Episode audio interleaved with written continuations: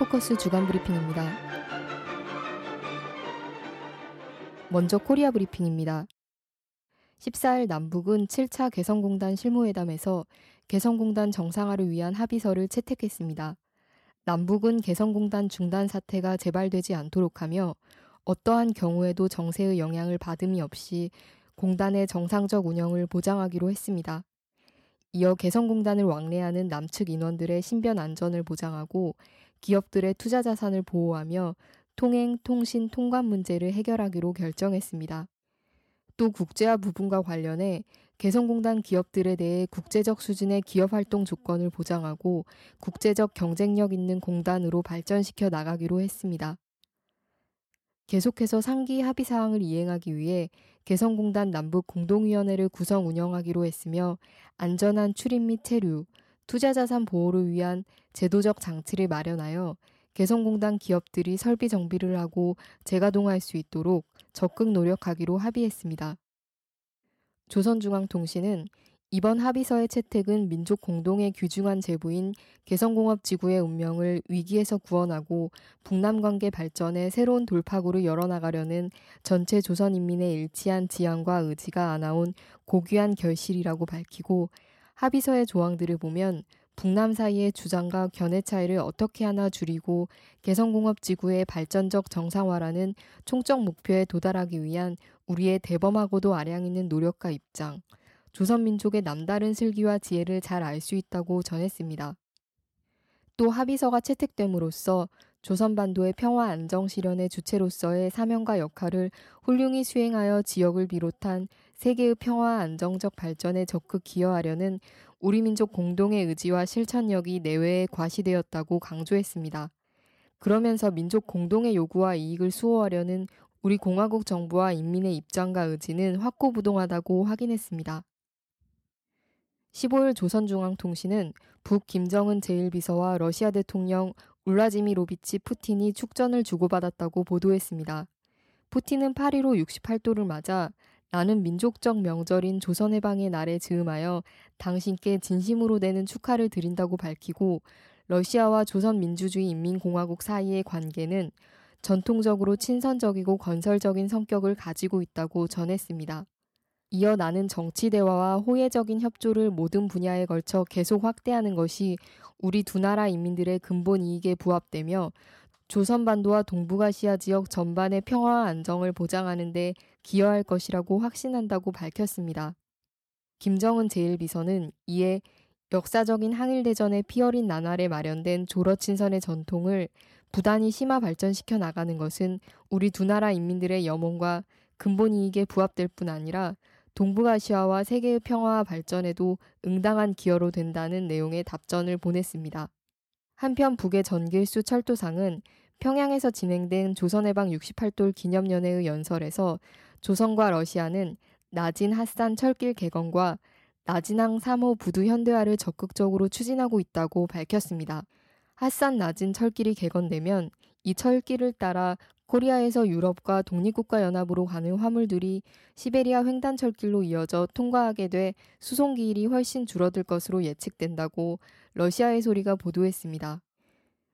6.15 공동위원회는 8.15를 맞아 조국 광복 68도를 맞으며 해내외 온결회에게 보내는 호소문을 발표했습니다. 자주독립 정신과 민족의 대단합으로 평화와 통일 번영의 미래를 개척해 나가자라는 제목의 이 호소문은 서울과 평양, 해외 지역에서 공동으로 발표됐습니다.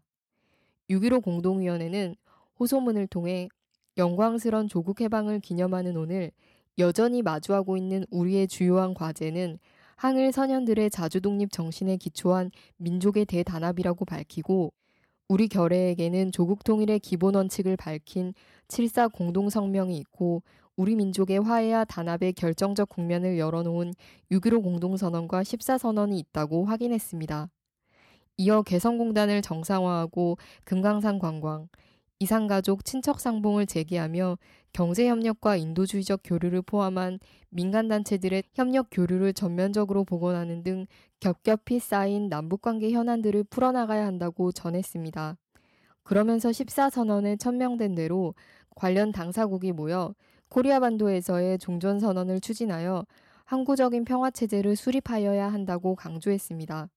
계속해서 우리 민족의 단합된 힘으로 일본의 우경화와 군국주의 부활을 단호히 배격하여야 한다며 우리 민족에게 저지른 일본의 모든 제약에 대한 사죄와 배상을 받아내기 위한 전 민족적 운동을 벌여나가야 한다고 덧붙였습니다. 이어서 남코리아 브리핑입니다. 14일은 1회 세계 일본군 위안부 기림일이었습니다.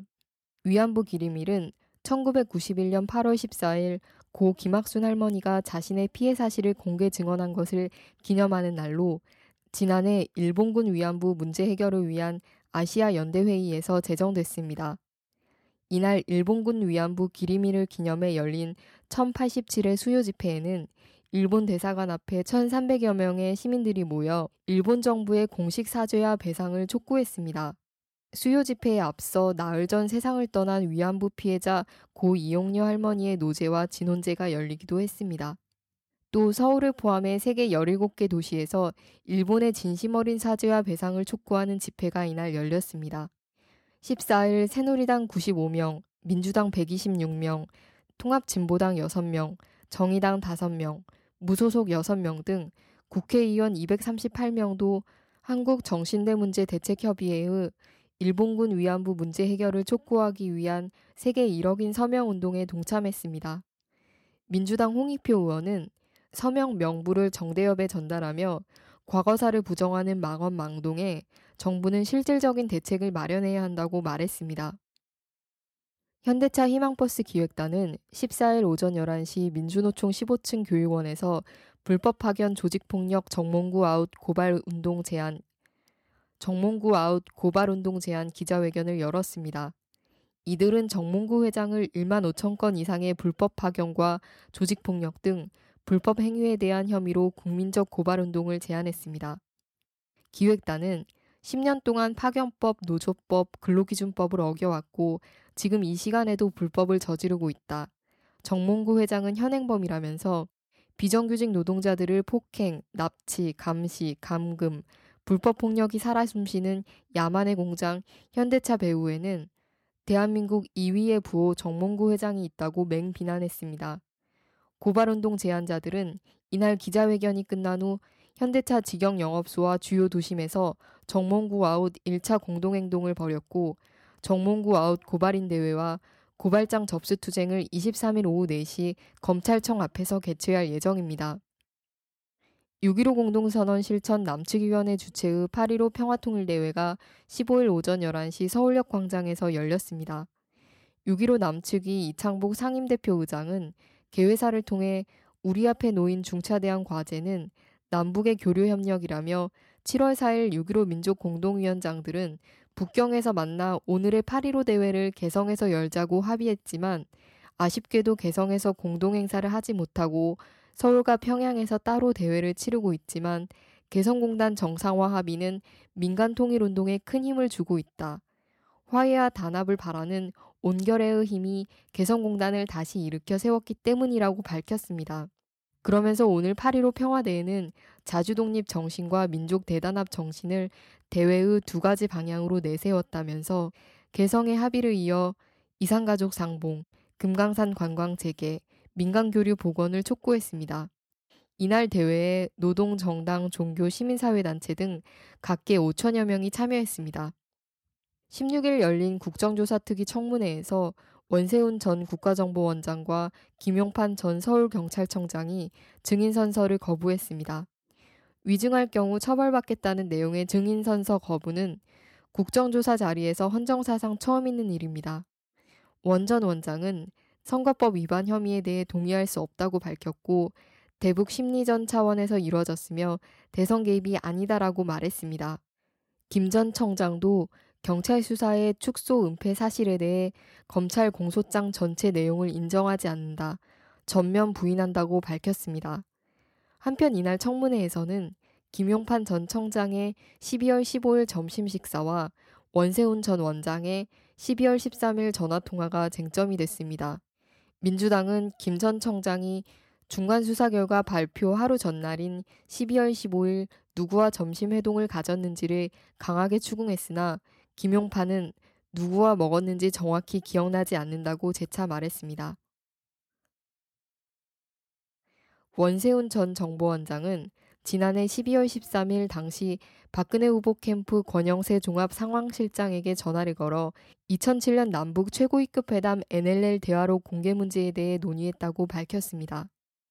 민주당은 국정조사 마감 최소 일주일 전 김무성 새누리당 의원과 권영세 주중대사를 증인으로 채택해야 한다고 촉구했습니다. 민주당은 16일 원세훈 전 정보원장과 김용판 전 서울경찰청장에 대한 신문을 마친 뒤 김무성 권영세 증인 채택을 요청했습니다. 민주당 박영선 의원은 지난해 대선에서 권영세 전 박근혜 대선 캠프 종합 상황실장이 중심에 있었다는 사실이 원세훈 전 국정원장의 답변을 통해 드러났다고 밝히고 이는 어마어마한 사건으로 중립을 지켜야 할 국정원장이 박근혜 캠프에서 종합상황실장과 국회 정보위 정회 중에 통화를 했고 무엇인가 상의를 했다는 답변을 들었다. 그냥 넘어갈 수 없는 중요한 단서가 나온 것이라고 말했습니다. 같은 당의 전해철 의원도 오늘이 김무성 권영세 두 증인의 마지막 채택일이라며 원세훈 전 국정원장과 김용판 전 서울경찰청장이 증언을 할 때 유일하게 많이 나오는 이름이 김무성 권영세인데 두 사람이 당시 어떤 역할을 했는지 벽에 막혀 있다고 토로했습니다. 민주당 정청래 의원은 증인 채택은 여야 간사 합의로 가능하다며 권성동 새누리당 간사가 그렇게 하자고 하면 그 순간에 이들이 증인이 되는 거다. 두 증인에 대해 합의해줄 용의가 있냐라고 물었습니다. 이에 새누리당 권성동 의원은 답변을 거부한다며 정간사로부터 오늘 두 사람에 대해 증인 채택을 하자는 얘기를 들은 적이 없다고 반박했습니다. 이번 주에도 국정원 정치공작 대선 개입 시국회의 주최로 14일과 17일 각각 7차, 8차 국정원 정치공작 대선 개입 규탄 범국민 촛불문화제가 서울시청 광장에서 열렸습니다. 14일 7차 촛불문화제에는 4만여 명이 모인 가운데 원판 김새가 청문회에 출석할 것을 촉구했습니다. 자주통일과 민주주의를 위한 코리아 연대는 13일부터 14일 이틀간 실천단을 운영하면서 당선 무효 정권 퇴진 구호가 담긴 유인물 5천장 가량을 배포했습니다. 8차 촛불문화제에서는 전날 있었던 청문회에서 원세훈 전 원장과 김용판 전 청장을 향한 질타가 이어졌습니다. 심상정 정의당 원내대표는 어제 국회 국정조사 청문회에서 원판 불변의 법칙을 확인하고 얼마나 열받았습니까? 이런 사람들에게 세금으로 월급 주고 공권력을 맡겼다는 게 얼마나 분하고 섬뜩합니까? 라고 말했습니다. 양승조 민주당 최고위원은 전두환 노태우 전 대통령도 한 증인 선서를 원전 원장과 김 전 청장은 거부했다며 국민은 안중에도 없는 오만불손한 태도라고 비난했습니다. 또 새누리당에 대해서는 새누리당이 청문회에서 원판 일병 구하기에 앞장섰다고 말했습니다. 끝으로 국제브리핑입니다. 13일 87세 생일을 맞은 피델 카스트로 전 쿠바 국가평의회 의장이 기고를 통해 아무도 우리를 돕지 않았을 때 북이 10만 정의 AK 자동 소총을 보내 쿠바 혁명을 지원했다고 쿠바 공산당 기관직 그란마에 회고했습니다.